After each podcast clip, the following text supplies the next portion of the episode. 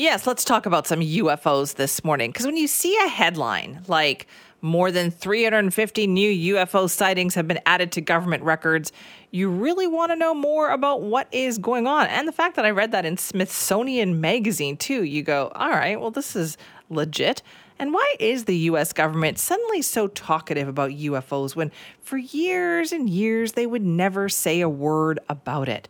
Let's dig into this, shall we?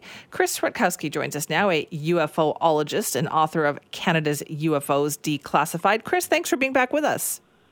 Glad to be here. Thanks. Can you help us figure this out? Why are there suddenly so many new UFO sightings that the U.S. government is talking about?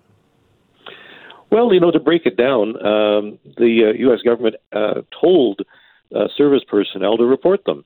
And that's quite different than in previous years, where uh, you know people were worried about their reputations and their careers if they talked about UFOs because of a stigma that was attached to it.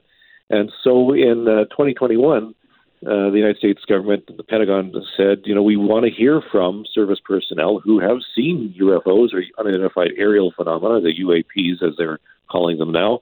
And so what happened was that they started reporting them, and um, uh, and although they they're being categorized as new.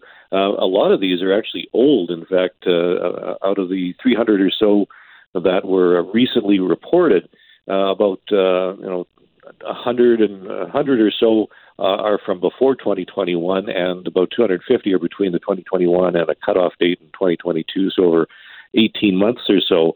And not all of those are new, new as in just happened during that past 18 months. So some of them are dating back quite a bit further as well. So, you know, it's uh, they're new in the sense that they've just received them, and uh, but the U.S. Uh, asked for it. That's what they got. Okay, that's interesting. So does this also tell you that people never forget this, right? If they see something, they've obviously held on to it. They wanted to report it. Absolutely. You know, if you see a UFO and it, it sometimes changes your life because if your worldview is that such things don't exist and you see something that really doesn't look like it belongs, that can really uh, rock your world. So, what can we classify what these were? Did, did they sound similar? Like, what are they reporting? Well, that's the problem with this report. In fact, it gives very, very little detail. In fact, less detail than the original report did back in 2021.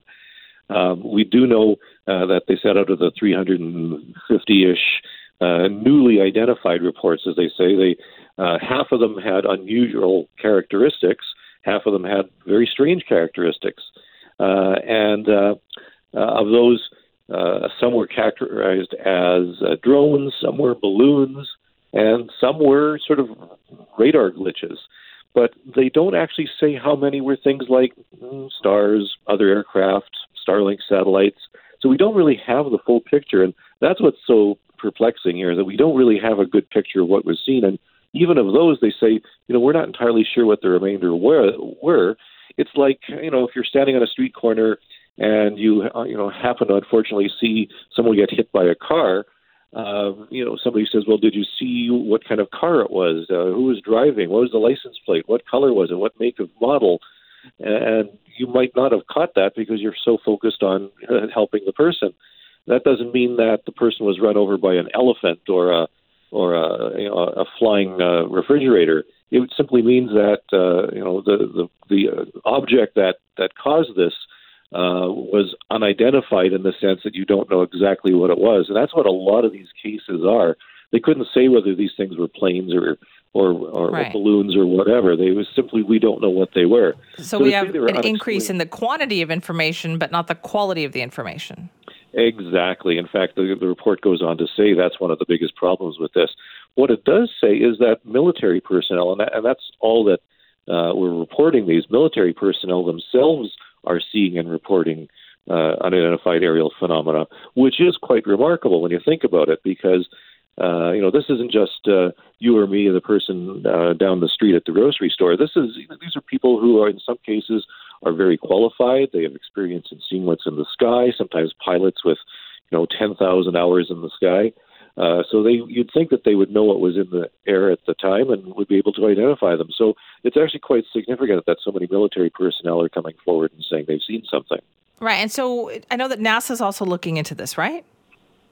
Yeah, although NASA has a completely different um, uh, program in place, and uh, the two are, are actually not really talking to each other all that much. We hope that they will eventually, but uh, NASA is, is taken an interest for the first time in a long time too.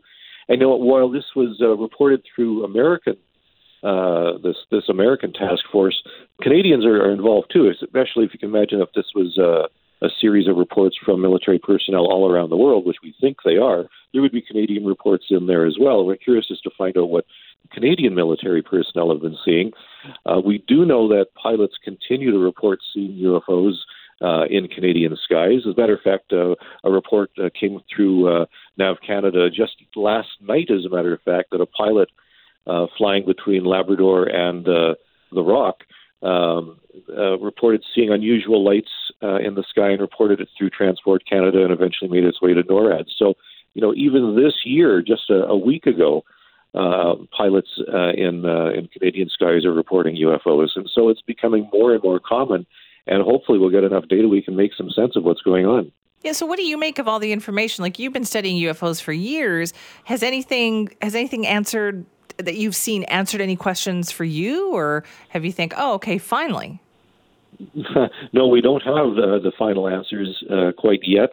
Um, we just don't have the data. I mean, somebody has the data. The United States Pentagon probably has the data, but they didn't release it in this unclassified version of the uh, of the report. And there is a, a classified version that supposedly people are chasing down right now, but we don't know. You know how many cases occurred in you know New York versus California? How many cases occurred at 11 o'clock at night versus 11 o'clock in the uh, in the morning?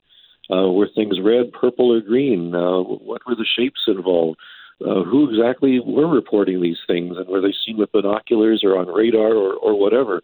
We don't have that data, and without that data, it's really hard to make any kind of assessment. So, what we're looking for is some clarification. We're hoping that we'll get more information over the coming years. Um, and uh, maybe you know we can finally put some of this to rest. We know in Canada we have somewhere between 700 and 1,000 UFO reports every year, um, and that those come from uh, military personnel as well as pilots and uh, and civilians. So we're you know we're, we're hanging in there as far as uh, UFO reports go. Well, you know what? That's what keeps people hanging on, right? Waiting for that Absolutely. that final piece of information. Chris, thanks so much for your time this morning. No problem. Thank you.